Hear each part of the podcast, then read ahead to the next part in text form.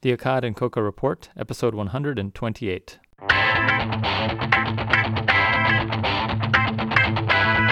Welcome to the Accad and Koka Report, the podcast dedicated to making sense of healthcare, from policy to economics, from evidence-based medicine to ethics. Join us as Drs. Michel Accad and Anish Koka diagnose and treat the latest epidemic of healthcare absurdities.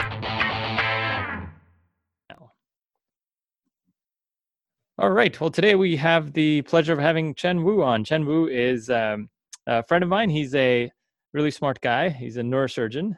Um, and specifically, he does functional neurosurgery. And he's coming on today to talk to us a little bit about uh, Elon Musk and what Elon Musk is up to. So, Chen, start out. Tell me, um, tell me what exactly functional neurosurgery is and what it is you do. Right. So uh, it's always a tough thing because it's probably not the best name for a field because you say, you know, you do functional nursery and people are like, that's great, but it's not really descriptive, right? It's not like tumor neurosurgery or vascular. That's pretty self-explanatory. Um, functional neurosurgery is uh, aimed at restoring function, you know, as opposed to taking something out like a tumor or getting rid of an aneurysm or something like that we look primarily at restoring different functions to people where the problem may not be self-evident on an anatomical image or whatever that may be. So the things that functional neurosurgery primarily deals with are epilepsy, um, movement disorders like Parkinson's disease or essential tremor, um, as well as chronic pain. Chronic pain is a big one. Um, and then more recently, the field is spreading more into um, psychiatric disorders. Well, it's more of a pendulum. It's there was a lot of psychiatric neurosurgery uh, decades ago, and it, there was a lull, and now more recently it's kind of coming back. But that's kind of the realm of functional neurosurgery. So a lot of things, but um, the unifying factor is a lot of brain-computer interface, uh, electrodes, stimulators in and around brain or spine tissue. Right. So I was, um, I kind of came into contact uh, um, with uh, with what you were doing around the time I uh, started as a cardiologist, and uh, and you know one of the amazing things that uh, that you, you, folks do, or at least what I saw you do a lot of, was um, taking patients that had refractory epilepsy, folks that had seizures, and you know they were on lots of medicines, and they would still continue to have seizures and then and then finally they would get to someone like you working with you know some epileptologists in the neurology field and map out you know try to map out where this focus of seizure in the brain may be coming from.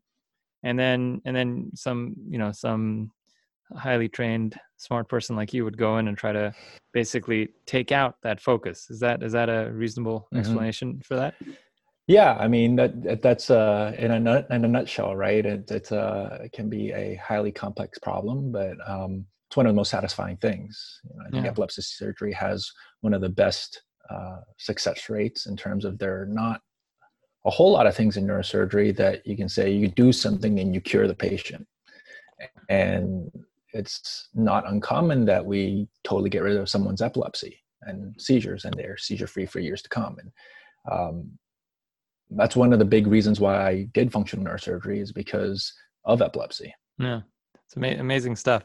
The other thing that was, I, I, guess, I guess it was when I was in med school. Um, uh, I don't know. You were probably in kindergarten when I was in med school or something. But when I think that's when that's when we started seeing these amazing videos of folks that had um, um, uh, uh, par- um, Parkinson's yeah, or tremor, uh, you know, tremors, yeah, right. Uh, uh, these significant tremors, tremors that were so bad that they just you know got in the way of them doing anything. They weren't able. They were right. not functional. I mean, they were disabled because right. of this.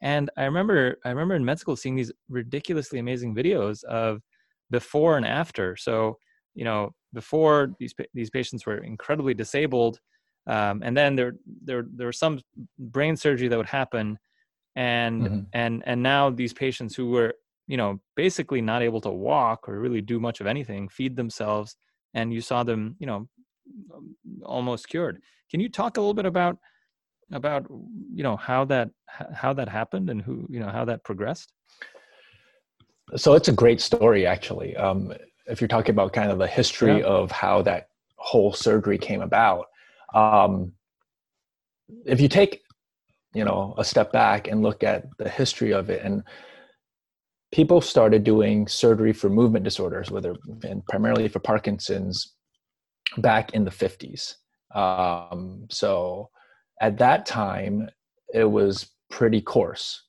And it was only the most very most severe patients. And the procedure in vogue at the time was called a pedunculectomy and what it effectively involved was making a hole in the skull craniotomy finding the brainstem and severing the cortical spinal tracts the tracts that go from the motor cortex to the limbs so that if you were paralyzed on that side you didn't tremor and that was done with you know some amount of frequency.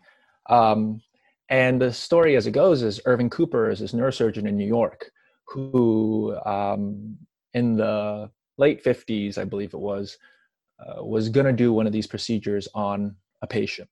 And he got in there, uh, and on his approach to the brainstem, where he was going to sever those nerves, got into profuse bleeding. And he ended up clipping the vessel and aborting the procedure. And when he went to go see the patient afterwards, he was ready to say, Oh, you know, I'm sorry, I had to abort the procedure and, you know, I couldn't do anything. But what he saw is that the patient's tremor was gone, but he could still move his arm and leg. And then he started looking into the animal literature and what the anatomy was. And what he ended up doing was inadvertently injuring what's called the anterior choroidal artery, and that serves the basal ganglia or the deep parts of the brain that help coordinate movement. And so he started doing this purposefully, and he did a series of about 30, 40 or so of these anterior choroidal artery ligations and found very good results where some people still would be paralyzed, but a whole lot fewer than if you just severed the, the nerves directly. And then he evolved that into instead of taking the artery because it was less reliable, realizing that the target was these structures in the basal ganglia and doing ablations with uh, pure alcohol. He would place a probe in to these structures based off of coordinates and do these very focused ablations. And so that gave way from alcohol ablations to radiofrequency ablations. And that's where the field of of uh, functional neurosurgery really took off with treating movement disorders and tremor. Um, and that's where it was until about the 60s. In the 60s, you saw a huge decline again because that's when Sinemet came about. Levodopa came about as a great treatment for Parkinson's. And so surgery became this higher risk option. And not until deep brain stimulation came around in the 80s um, did was it again revisited as an option for tremor. And so um, that's when it started climbing again saying hey you have this method of inserting a, a, probe in. You're not killing the part of the brain you're just stimulating it. And you're modulating the balance of how it coordinates movement um, and so that's what we've been doing since and you know fda approved for tremor since 1997 and you know over 200000 patients implanted worldwide and growing. Were the first studies done? Was there an animal model of this ever, or uh, how, how did so, this?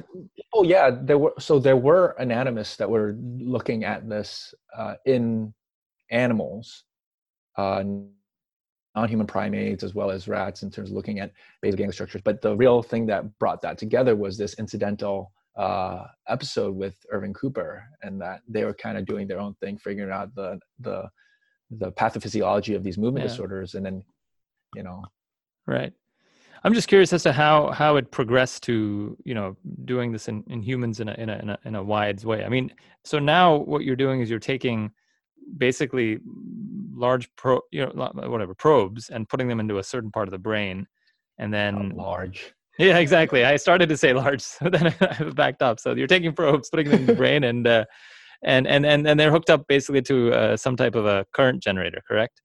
And right. So it's like a pacemaker would be just under the clavicle uh, under the skin uh, that gets hooked up to wires that run under the neck and then those go into the brain right and they basically do they they and they stimulate what part of the brain are they stimulating So they stimulate either what's called the globus pallidus or the subthalamic nucleus or the uh, ventral intermediate nucleus of the thalamus. So those are our three main targets. The thalamic target is primarily for tremor, and the other two, the globus pallidus and subthalamic nucleus, are really for Parkinson's. And and and and and, they you provide current uh, uh, on a certain cycle length, I guess, or something, or or how do you? Yeah. So typically, it's you know a frequency of something in the order of 130 hertz with amplitudes of anywhere from typically two to four milliamps. Uh, you know. Um, pulse widths of like 200 microseconds is is, is roughly uh, sorry 200 is actually high now. We've actually backed off quite a bit, and people are using shorter pulse width, 60 mm. to 90 microsecond pulse width uh, um, stimulation.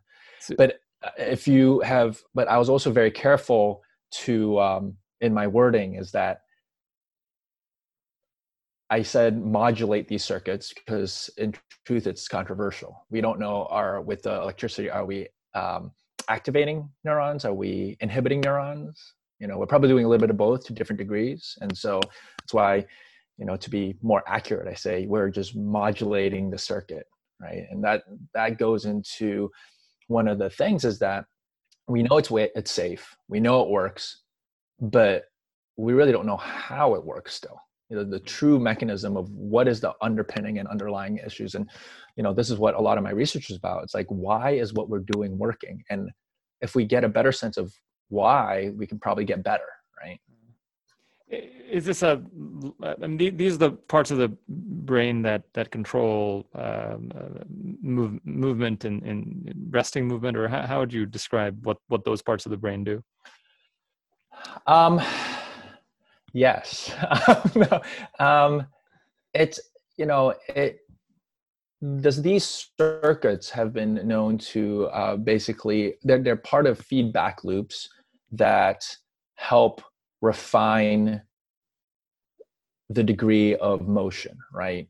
So that it's taking sensory input as well as you know and, and feeding back into the amount that you're moving your hand so you don't overshoot something and it's so it has both these inhibitory circuits as well as these excitatory circuits to say well if i'm going to go right you know poke right here you know, I'm not going to overshoot here or there, right? And so the cerebellum, and in conjunction with the basal ganglia, have, have these cortical basal ganglia thalamocortical circuits that also have these cerebellar cortical thalamic circuits, and these all interweave and together into this very complex matrix that have been de- described in, you know, in animals and in uh, postmortem studies, but to so we know that they're there right? But we don't know how is stimulation truly affecting them because it's very hard to study that in humans.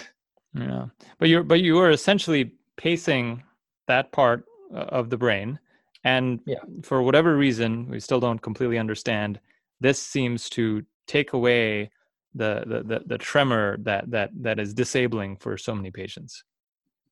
Right right. So i mean you know to a degree the the i mean the very um, the underpinning of parkinson's is loss of dopamine in the brain primarily. And there's a lot of other things but you know that's what it's viewed as. And so that loss of dopaminergic input leads to this imbalance. And the idea is exactly what you're saying is that we're thinking that we're restoring that balance whether it be excitatory or inhibitory to different parts of the network with this stimulation.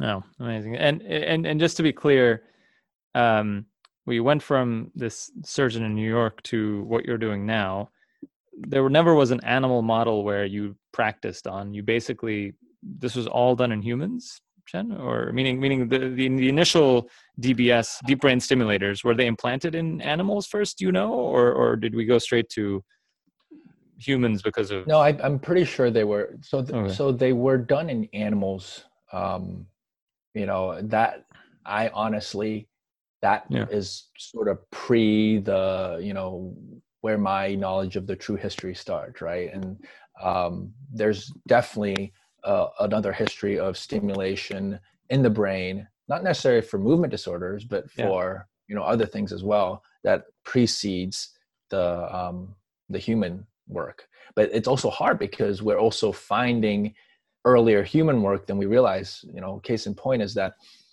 only in the past several years did we come across the work of, of this russian neurosurgeon. Uh, she wrote everything in russian so it wasn't really well known but after it was it was translated we found out that she actually was doing some of this stuff you know a decade or more before we thought it was first done in humans right? So the the time course is a little hazy. Yeah so so so interesting. Um so so that i mean what, what you're talking about and what you're doing um, uh, on a daily weekly basis represents kind of like the the leading edge if you will of where functional neurosurgery is. So now comes some uh, a, an attempt to disrupt as as as as many try from silicon valley and from no other than a man named Elon Musk, who seems to be seems to have um, uh, quite an appetite to you know make make make the impossible uh, possible, and he's clearly done mm-hmm. you know amazing work in in the realm of cars and SpaceX. Though I certainly have yeah. to point out that it's not that he, he didn't in, he didn't invent the car. I mean, he basically took took cars and made them you know significantly more efficient and in right. a different mode. I mean, not to minimize what he's done. I mean, uh, clearly quite amazing to go up against, you know, what's the big three and create a new car company and then suddenly, you know, uh, be producing these cars at scale. And of course, it's all it's an all electric thing. And he's clearly, you know, changed the car the car industry. Um, same thing with SpaceX. Uh, though again, you have to point out in SpaceX, he's done a lot of things, but he's kind of built upon you know kind of an existing architecture that that exists right. um, but but but no he i mean clearly super super innovative stuff um, and now he's he has a company called i think the company am i getting this wrong his company is called neuralink or the, at least the device that neuralink, he's making yep. is Neur- yeah. yeah so uh, what what do you so uh, you know he, he he has been on joe rogan which is a podcast that's a little more popular than the Accad and Koka report a couple times and he was on this last week and uh, and he was talking a little bit more about uh, about the the Neuralink. And from what he was talking about, he's talking about um, a basically a, a, a brain interface. Um, so so an implanted device in the brain uh, that uh, allows for communication um, and allows for many other things that he said in the uh, in, in, in the podcast. Um, but t- tell me a little bit about what you understand of what he's trying to do. Yeah, so I mean, um, I think to start off with, you know, my you know, he's doing what he's done in other realms, where he's kind of he's again building off what exists and making the technology better. And by, you know, there's no question that what he supposedly has created is technologically superior to what we have now. Um, but the gap that i see is just because you improve the technology does that necessarily improve the capabilities of that technology? So what he's doing is he's created this device that uh, consists of you know 3000 over contacts on um, 96 electrodes that is implanted robotically uh, very precisely and has a uh, you know interface that's much a much smaller implant and he's saying about an uh, inch in diameter. And um, you know that's much smaller than a lot of the things that we have now. Um, the best comparison is the utah array. The utah array is a similar microelectrode array that has the same intent and has been used in um, a couple big studies, the BrainGate studies. Those are the studies where Utah arrays were implanted in paralyzed people to allow them to control, you know, screens or uh, cursors or robotic arms. Um, and you know that whole endeavor is now a couple decades old. You know, the first BrainGate study started, I think it was 2004, 2005, something like that. Um, but same concept is that you implant these electrodes, you record recordings from single neurons, so single unit recordings.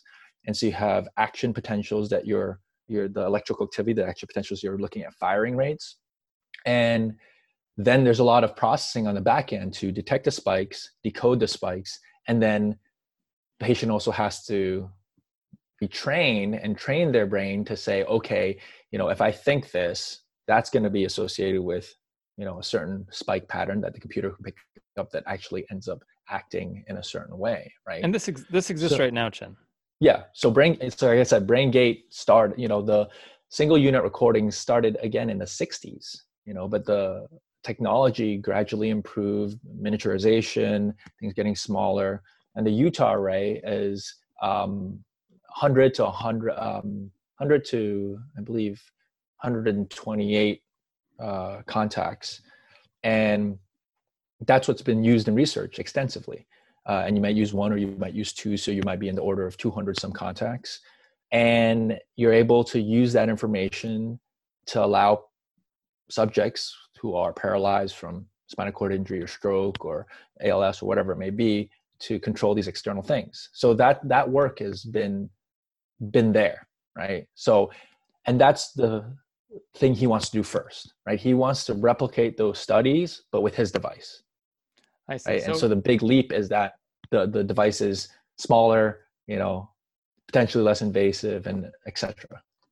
So, but, but but right now you're saying we have the capability through the Utah array of implanting a mm, some type of a electrode or or or some type of a electrode into the into a part of the brain which which will record signals and then transmit it to a computer the computer can then interpret that signal and make yeah. you do something so if you think something you right. can make it happen in the real world and that exists right in some level right, right. now yeah i I think i remember it was about 20 2015 2014 they got to the point so if you know it can control a robotic arm with six degrees of freedom so people can use this arm to you know pick up cans and move things around put balls in boxes you know uh, people that are otherwise paralyzed right?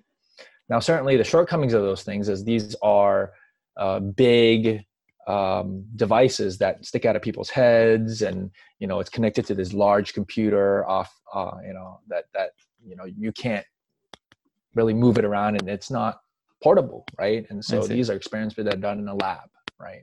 Okay, so there's no clinical. Um, this isn't yeah, clinically available. This is all in the research lab because of, and but it's in the correct. research lab. You're saying because of some of these technological limitations and stuff. And so, right, what he kind of is unveiling is is um, a you know uh, basically this implantable brain computer interface, which is much smaller than what mm-hmm. what exists right now. Yep. Right. Um, is he? Um, so you know, his team says it's he's developed arrays with a very large number of channels, up to three thousand flexible electrodes, which can be implanted in the brain's outer layer cortex using a surgical robot. Right. Um, yeah. Uh, and it, so and then he oh and this and these electrodes are packaged in these small implantable devices that have circuits they connect to a usb port outside the brain which they ultimately hope to make wireless um, so is, right. so so the technological the technological breakthrough that he may have done is trying to miniaturize further and you know creating more basically electrodes that can be implanted yeah. in the brain kind of all, all, at once. So do you so mm-hmm. Eh, so so pretty is it, that by itself was a pretty remarkable achievement, I guess. Yeah, that that that that's a great that's a great leap forward, right? And so I have no qualms with saying that that's that's uh uh, that certainly has benefit because uh, you know you are having things that are more flexible uh, potentially less damage to the brain now he that this is where he starts making claims that are a little bit unfounded is that well you know the other thing is a lot of my source of this information is that he released a white paper uh, back in July as well that has some more of these in further detail than what he may just discuss, you know, right. in his press release uh, on right. Joe Rogan. But um, but you know that that that that's where you know where he says, well, if it's more flexible and thinner, it should have a less of a uh, tissue reaction from the brain because just like anything else, the body and the, the brain, just like the rest of the body, will try to wall off things and create scar tissue and so forth, right? So that's where kind of the questions of durability and what is the response and so forth. Um, I haven't seen any you know, I'm assuming he's doing those studies now um, in animals, hopefully. Um, and but there, there's no data on that yet. so he he then he I mean he he then you know he he made there are other claims um, uh, that he makes um, in terms of you know um, uh, you know how like he talks about one version of the device where you would uh, you know this would be flush with your skull. You take out a chunk of your skull put a neuralink device there insert the electrode threads very carefully into the brain and then stitch it up so you wouldn't even know that somebody has it. Mm-hmm. that basically interfaces anywhere anywhere in your right. brain. And then this is his last sentence. He says it could be something that helps cure say eyesight like returns your eyesight even if you've lost your optic nerve type of thing. What what what is what is mm-hmm. that? How does that work? Or how could that work? Or does it not work So, so it's not so far fetched. So um, one of my, you know, one of my colleagues at UCLA, uh, Nader Pouratian, is a functional neurosurgeon there, and um, that's what he's working on. Uh, you, this is the, the the field of functional neurosurgery that everybody kind of has finds their little niche and pocket. So uh, he has. Um, you froze a little bit. Are you? Can you still see me? Yep, I can see. Are we still good? Yep, we're, we're still good. Okay. Yeah. Um, but yeah, so Nader uh, at UCLA uh, is working is working with a uh, I believe it's a uh, group or a company called First Sight, and what he's doing is he's implanting electrodes into the occipital cortex, the region that we know is responsible for vision, and he's doing this in blind patients, and then they wear a special set of glasses that has light sensors on it, and so that light sensor data then gets transmitted to the cortical electrode and stimulates in a certain pattern so that the patient then perceives whatever is coming in through the glasses. And you're talking about a resolution of you know maybe you know i i, I he has the numbers but it, you know it's pretty coarse resolution. It's like big blocks of space right? Right, right, right. So it's like you know you won't walk into a bed or you know but it's not right. like you can see normally right? Right. It has right, gradients of gray. Color is a whole nother thing. It's this is just purely light. And so that you can give someone that's totally blind whether the damage is optic nerve or whatever some semblance of light perception right? So that is also in existence. But to a um, to a you know context of a much smaller maybe you know 64 pixel grid as opposed to something that's much larger. Right right right wow that's that's that's that's amazing. So like all that's the thing is all these these applications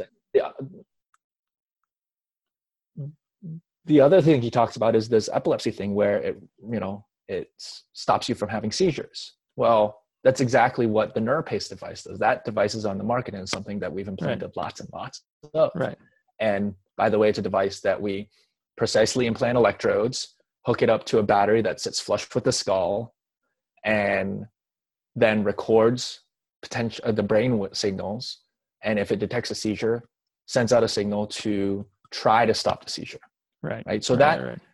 that whole sentence that he had about uh, that statement about that is exactly what the device does. But the disconnect is that we've been implanting the device for years. There's there's follow-up of seven eight nine years in some of these patients. And you don't right. cure epilepsy with this device. Right. unlike the procedures we were talking about before where you cure patients these devices for neuromodulation help reduce seizures by maybe 50% 60% which is significant.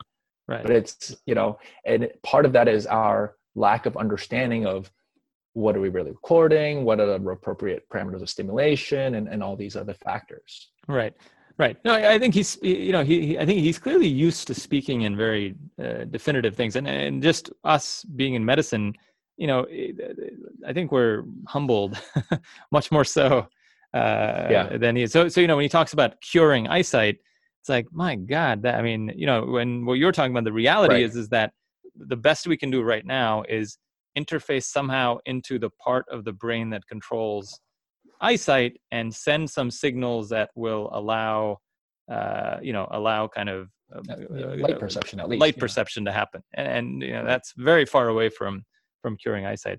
You know, what about what about quadriplegics? Uh, is there is it you know he says that uh, uh, you know you could restore limb functionality if you've got an interface into the motor cortex and implant a microcontroller near that's near muscle groups. Is that is that is that possible? I mean, could you like? So he's there- talking. there yeah, how- of- what does he What does he mean? so there are a lot of lot of issues there right and so Yeah. a lot of people have worked on this and where we where they've had success is you know implanting these to control some external device in fact Right. you know the, the, the we just got approved for a study with um, that's being led by misha Serruya one of our neurologists who happened to be in the lab at brown that was working on BrainGate and his major leap forward is instead of having this um, recording control an external arm is can this recording help with a uh, wearable glove that will then be able to help open and close the patient's own hand or you know arm or so forth? So that is uh, getting a little closer to what you know the claim is but you're also fighting the the typical biology of what happens with paralysis right? If you have a spinal cord injury and you don't have that innervation of the muscles those muscles atrophy and they get smaller very quickly right? Um, so if you are have a spinal cord injury you may be able to decode the signals but you have nothing and you may be able to create a neural bridge but we the, there's a big gap in being able to get those muscles to work properly now that they've atrophied and that happens very quickly right? And so there's a whole body work. The group out at at case western has this um, big lab that works on how do we stimulate muscles and what are the patterns of signals that we need to stimulate mu- muscles in in order to help fight this atrophy. And it, it's still a problem. It still doesn't happen right, Right. so how do you overcome that hurdle right? That Right. that's a big part of it is that Right. you know the So- you know the other thing we've been able to get paraplegics to stand just have enough muscle tone to just stand. That was a huge leap. That happened five ten years ago right? And in about two or three patients that's a group out in kentucky that did that. But that's a big leap from standing to walking and Yeah. doing How, other how things. do they How do they make them stand by by it, with some type of neural bridge So- again or? So it's it's a slightly different approach. They actually do spinal cord stimulation, something else that we do for pain, but they're doing it in a subacute uh, spinal cord injury where they stimulate in a different um, parameter space and they think that it helps with rehabilitation. So this is the the realm of neurorehabilitation. So that you're kind of helping recruit that that regeneration. And so at most it's gotten people that are totally paraplegic to at least stand. That was the big success, right? And so um, it's a different thing because instead of getting making a total bridge to actuate activate the muscles, you're trying to regenerate the nerves or you know have that signal go naturally, right? Um, Right. So that's been work that's been going on for a while, and they've done maybe I think no more than six patients, and that's you know that's that's Right. the other thing. I guess it's it's it's it's going to be hard to get all the evidence and what we need to understand the human biology of what we're how of how these devices interface. Right. But fundamentally, Chen, you're saying that if you if you implant something in, say, the motor cortex in the brain, the, the part of the brain that control normally controls, you know, um, um, your your muscle movement, and then and then you also have some type of interface down by those by muscle groups. You're saying technically, it's feasible to create some type of a Yep. bridge where you know you're kind of but but but then there then there's all these massive number of practical hurdles that have to be Right. have to be solved in terms right of i how one mean i that. think the the realistic you know the most realistic way that that can happen is that that bridge has to go from implant to a you know commercial or you know uh, a prosthetic that you know people patients would have to get amputated and get their leg replaced with this mechanical leg that can now receive all the input from the device right if if he said that i'd be much more Mm, agreeable. Yeah, that sounds reasonable, right? That sounds technically more feasible than just saying, "Oh, we're going to implant this one thing in your head, and your whole body will just pop back to life." Right? right right right right because because even if you implanted something distal you know by the muscle groups first of all that's like i mean it's incredibly com- i mean we don't have anything close to like i mean I, I can't even figure, i can't even imagine how we could organize something to get walking let alone like you know right i mean Right. you have to be uh, I, I guess it's feasible but but you know the interesting Yeah, thing well, you would need yeah you Yeah. would need actuators at each muscle, each individual muscle. Right, at each level. Yeah. Wow. Yeah. And I mean, yeah. You've got your work cut out for you, Chen. this is like some 24 hour surgery that would, would, would have to happen. So, Right. so, I mean, so yeah, so it's, it is, it is interesting. I guess it's, so what do you think? Is it, is it good to have a guy like Elon Musk in this space? Um, I don't know. So, you know, I I I think it's good in terms of having a new insight and, and a way to push the technology. And you know, I've said it before about this uh, concept, but you know, if he would be more open to saying, okay, I'm creating this technology for researchers in this field that have spent their life and decades and plus, you know, in this sort of research. Here's my technology for you to understand how we can apply it better. That seems like a more productive way of going about things. It's certainly not as sexy as saying we're going to be able to talk to each other without speech in 20 years. I forgot what timeline he said um, but you know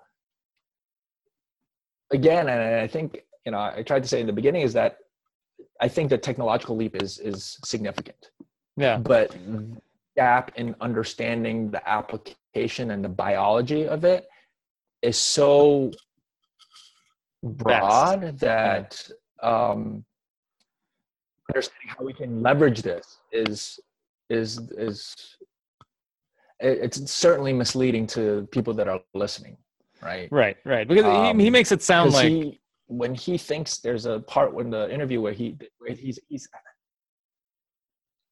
no there's a part in the interview where he's uh you know rogan asks him about you know what's his expectation in terms of when this is going to happen right and he pauses and he thinks and he said something along the lines of well with exponential advancement right so he's talking about moore's law he's talking about the way that technology when you talk about a computer or a cell phone or any of these things advance but there have actually been papers about how brain computer interface bci does not follow moore's law because it's not just the technology that needs to advance it's our understanding of the biology which has been slow Right. Right. Right. No, absolutely. Eh, You know, the interesting, the other interesting piece of this is that we've been talking a lot about functional neurosurgery and people that have disability, um, and and in terms of interventions that we could do for them. And of course, you know, the the the big other piece in terms of Neuralink uh, is this idea that uh, you could have this brain-computer interface that uh, makes us all super smart and allows us to communicate without speech and whatnot, right? And when you Right. get to that, then you're talking about implanting, you know, implanting a device in healthy people, and what's Right. and you know So what are the there- there- issues? What are the there are a issues couple there? of factors there right Yeah, so number one and you know i thought it was interesting is that um you know before we get into the healthy people thing right is that you talking about oh a whole brain interface i think he uses you know it's like a whole brain AI, or ai symbiosis is he's what he talks Yeah. about right yeah, and um Rogan asked him at one point, "Oh, would you just need one of these, or you need multiple holes?" And he kind of never answers the question. But the upshot is that you would need, you know, multiple one of these placed in. If you wanted it, you need one in motor cortex on each side, and one in, in vision, and one in speech, and one in memory, and you know. And so you're talking about now. Yeah, it's great if it's a small implant, but it can be however small. But if you need like ten of them, it's it's it's a different uh, ask, right? Um, so that's one one detail because really the problem we haven't overcome is this spatial resolution. Like the way I- you know, I love analogies, right? So my analogy for this is that you know he's created the you know ultra high def TV version of microelectrode recordings, right? But the TV that he's given us is it's not a you know 70 inch TV, it's a one inch TV, right? So that one inch is really high resolution, but what good is it if it's this small, right? And so we just don't have a good way to sample multiple parts of the brain with that resolution, right? So that's kind of a big technological hurdle that still is yet to be addressed. But then moving on to what you're really talking about is the implanting in healthy people, right? There's a reason we implanted it in these paraplegics and stroke patients is that there's risk with any surgery. And when you talk about risk reward for them, it's worthwhile, right? But the things that we always talk about, uh, I say it a thousand times, right? In surgery, our main complication, bleeding infection, bleeding infection. That's true with any surgery, right? Bleeding infection. And the thing that we always worry about, bleeding in the brain. So what if you had a bleed in a healthy patient in a normal part of brain, then all of a sudden you, you you're doing this to help interface, but now you create a stroke in motor cortex, so you create a stroke in mm-hmm. whatever part you're doing, because you're now talking about implanting not only normal brain, but what we call eloquent brain, brain that has very important function, right? And so that is a big ethical issue. Not even to talk about, you know, things he starts broaching in terms of not in terms of just restoring, but making yourself better, right? So what are the ethics behind that? Right. That, there, right. there are huge issues with that as well. And I think, and I think, um, so, um, and I think, and I think Elon, I think Mr. Musk realizes that because at some point Joe Rogan says, "Are you going to get one of these things?" And and and Elon says, "Well, you know, if if it works." so so it'll be interesting to see who who, who gets trialed right, on these, on these yeah. Well, maybe he'll give you maybe you know you'll get a free trip to Mars you know for for trying this stuff. So maybe that's how he'll get his first uh, first group of folks to to do this. But see, I mean,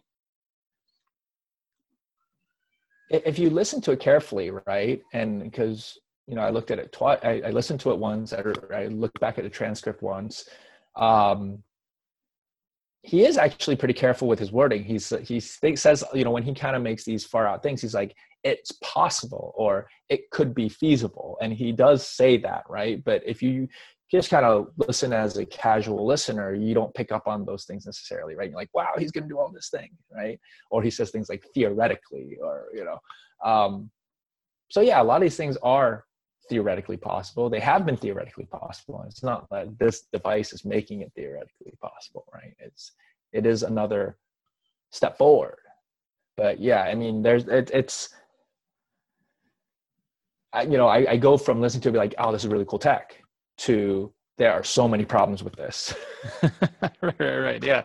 No, it seems, and, you wonder. I, I wonder. I catch myself wondering sometimes because it seems so far fetched to somebody who's in medicine. I'm like, am I thinking that because you know, I'm like I'm, I'm like the big three uh, when when when you know they're talking about fully electric cars and they're like, oh, right. there's so many practical problems. This is not going to be possible. Then of course he comes out with these cars that are clearly amazing, and it's like, I just I just don't get the sense that that's the, the same thing is happening here because uh, I think appreciating biology is uh, is super complex, and I, I think he may have he may be in waters that are a little deeper than he normally uh, normally swims in when he's when he when he gets into bio, you know when he gets into talking about mm-hmm. um, human human human biology and, and and how complex it is and how humbling uh, you know how humbling it's been for for forever so um, yeah yeah but, I but mean, I, hope, I, I every day feel like yeah, I feel like I don't know anything about how the brain works. That, so I exactly right. Well, I hope. Well, I hope that's Mr. a drive Musk, to keep learning and studying it. Right. Yeah, exactly right. Well, I hope. I hope Mr. Musk. Uh, I hope. I hope someone uh, sends sends him this video so that maybe maybe he can uh, you know uh, bring you on as uh, his uh, you know his team of medical directors. I think that'd be fun, right? I think you know, I, th- I think it's a this is the realm that I live in. This is what I want to help push forward, and I think a lot of the things are possible. It's just um, you know, one thing that we need to touch on touch upon is that my I, I'm I my background's in engineering, so I also am fairly finite in the way I think about things as well, right. and what are the right. steps that need to go. And so sometimes that's good, and sometimes you know that doesn't let me think about oh what's possible 10 right. 20 years down the road right right right right but no matter how quickly it happens those steps still have to happen right, right. and we have been progressing probably at a rate faster than i've than i would normally think is possible but it's still not as fast as you know how cell phones and all these things Right. about, right Right, right, right, right. All right, sir. Well, I've taken up too much of your time. I know you have a long day tomorrow, so thanks so much. And this was uh, fun we- no thanks yeah. for having me yeah so incredibly incredibly information uh, tons of information which is super useful so it's great all right chen thanks all right anish take care Yep. Thanks for listening to the Accad and Koka Report. Subscribe for free on iTunes or Stitcher at accadandkoka.com, where you'll find detailed show notes, our blog, and more. accadandkoka.com.